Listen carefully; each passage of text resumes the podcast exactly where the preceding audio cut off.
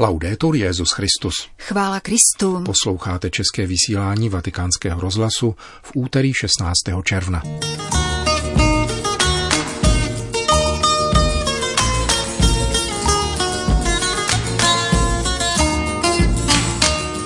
Beatifikace italského mladíka Karla Akutise byla stanovena na říjen tohoto roku.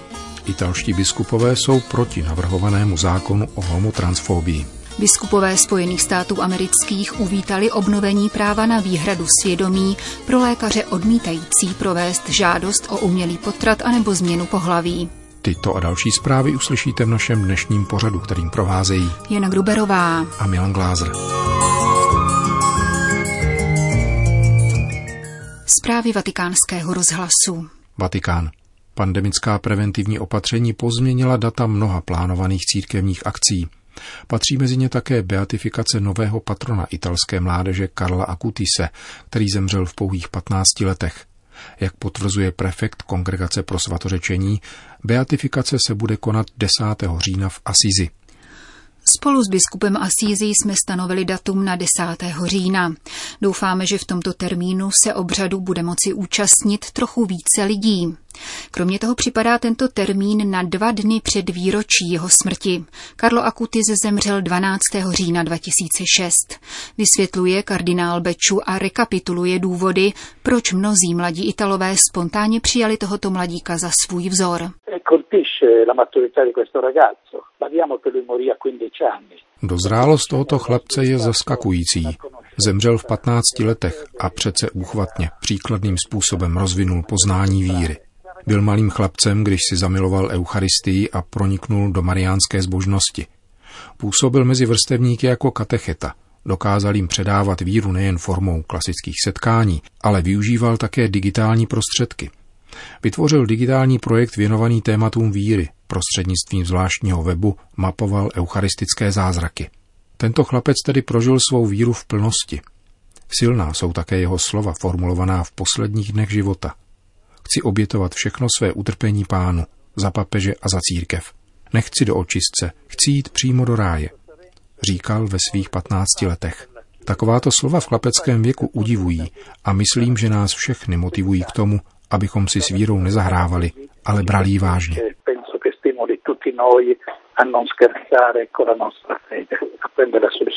Dodává prefekt Kongregace pro svatořečení. Jak bylo ohlášeno, beatifikace Karla Akutise proběhne v Asízi, kdy je také pohřben v sobotu 10. října od 4 hodin odpoledne v Bazilice svatého Františka.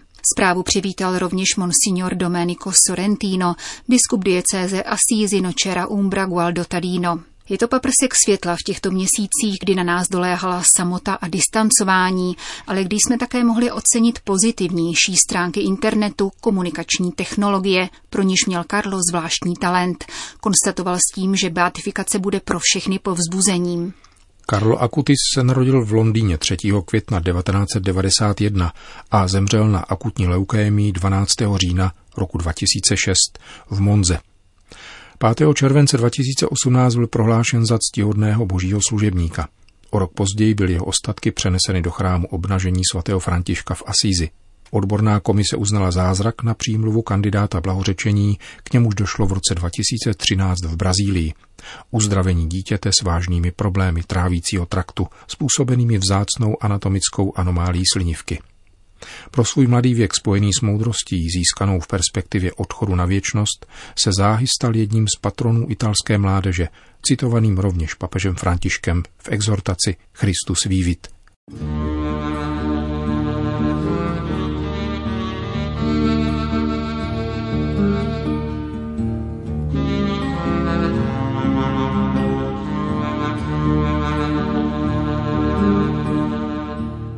Vatikán Gianluigi Torci, burzovní makléř, který se zapojil do poslední fáze vyjednávání v souvislosti s nákupem londýnské nemovitosti za fondy státního sekretariátu svatého stolce a jehož vatikánské vyšetřující úřady zatkly 5. června, byl včera propuštěn, sdělilo vatikánské tiskové středisko.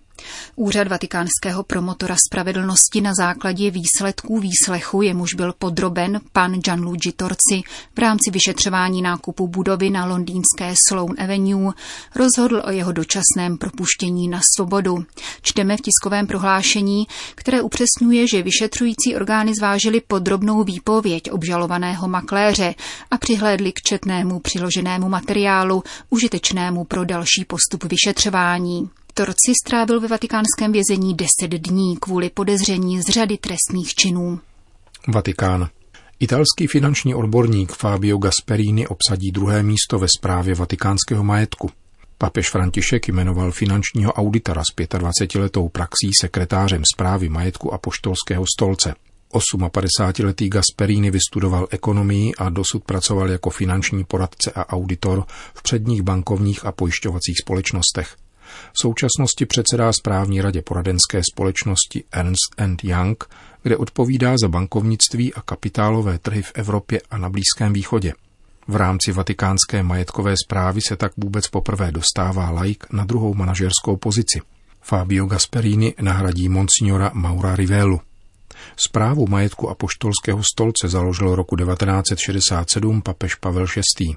Tato instituce zajišťuje finanční chod římské kurie a spravuje nemovitosti svatého stolce, čímž ji lze přirovnat k jakési vatikánské centrální bance. V jejímž čele stojí kardinál Calcáňo a finanční kontrolu zajišťuje ekonomický sekretariát, nově založený papežem Františkem a vedený jezuitou Juanem Guerrerem. Vatikán. Z pověření svatého otce dnes státní sekretář kardinál Pietro Parolin obměnil složení papežské komise pro činnost církevních právnických osob ve zdravotnickém sektoru. Z dosavadní šestičlené komise byl ve funkci potvrzen její předseda, monsignor Luigi Misto, a sekretářka komise, řeholní sestra Annunciata Remossi. Komise byla doplněna o dalších sedm členů, z nichž dva jsou kněží, ostatní lajíci, odborníci v oblastech souvisejících se zdravotnickým a sanitárním sektorem. Zmíněná komise byla ustanovena svatým otcem v prosinci roku 2015. Nová jmenování mají tříletý mandát. Kardinál Parolín při této příležitosti vyjádřil vřelé uznání všem jejím odcházejícím členům za jejich dosavadní, kompetentně a velkodušně vykonávanou službu.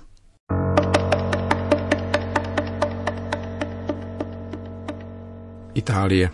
Italská biskupská konference vyjádřila obavy nad probíhajícím legislativním procesem, který by měl do trestního zákonníku zavést preventivní opatření proti násilí a diskriminaci z důvodů souvisejících s genderem, sexuální orientací a genderovou identitou jak vypočítává návrh zákona. Jehož znění v těchto dnech projednává parlament Italské republiky. Chystaný zákon by měl rozšířit již existující trestní postih projevu násilí motivovaného rasově, etnicky a nábožensky a zahrnuje také trestný čin propagandy či podněcování ke zločinu, diskriminaci a násilí. A to kromě zmíněných motivací také na základě genderu, sexuální orientace a genderové identity – Předsednictvo italské biskupské konference v tiskovém sdělení vyjadřuje obavy před despotickou úchylkou, vedoucí k postihu svobody vyjadřování, jak ukazují zkušenosti ze zemí, kde podobné normy již byly zavedeny.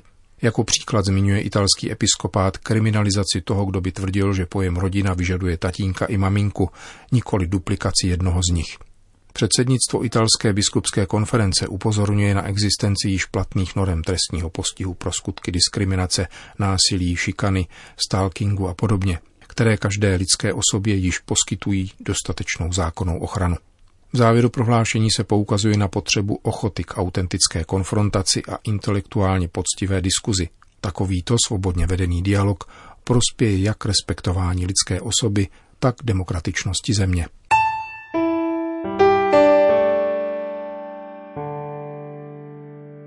Rakousko.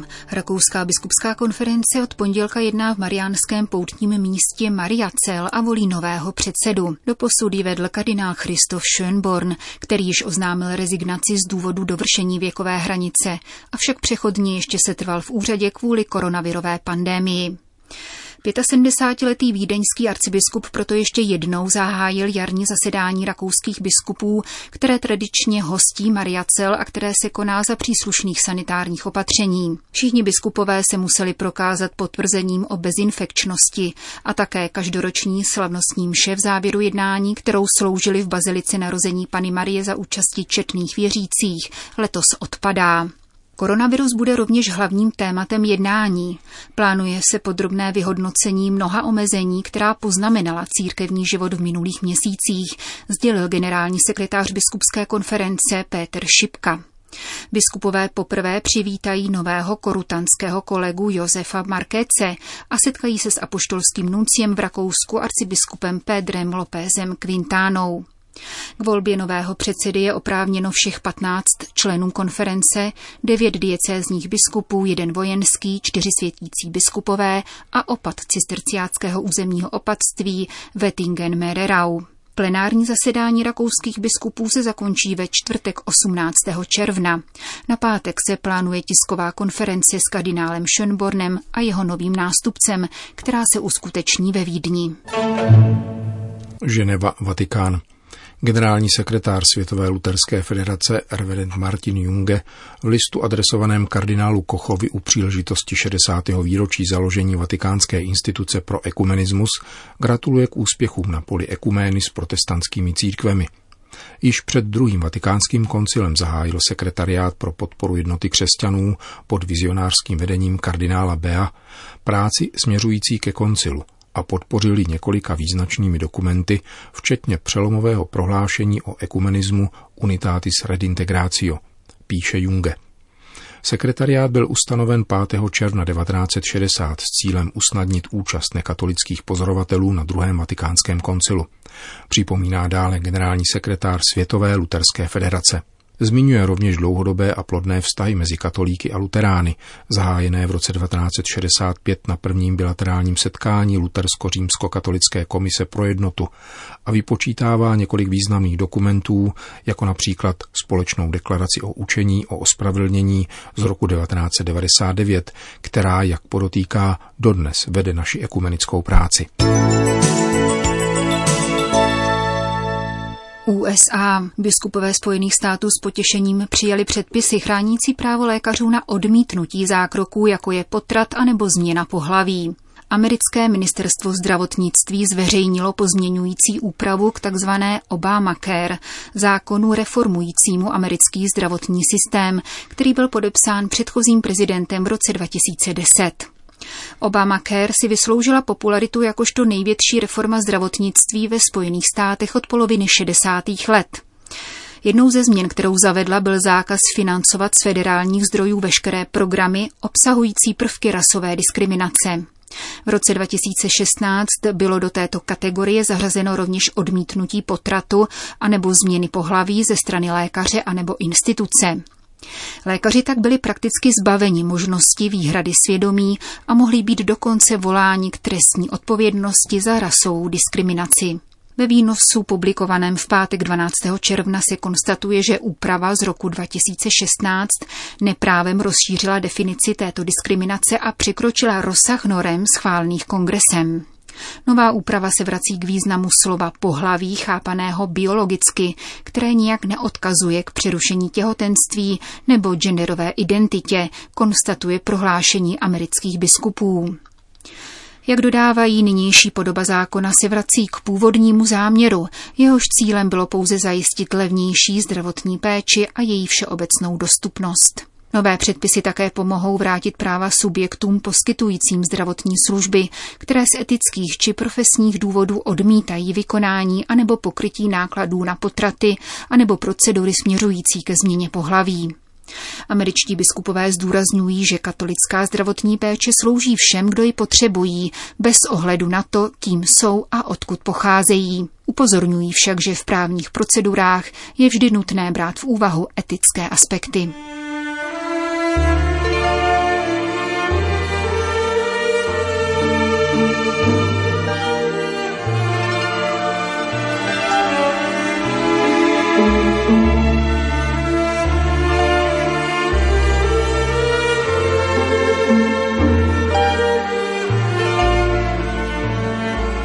České vysílání Vatikánského rozhlasu. Chvála Kristu. Laudetur Jezus Christus.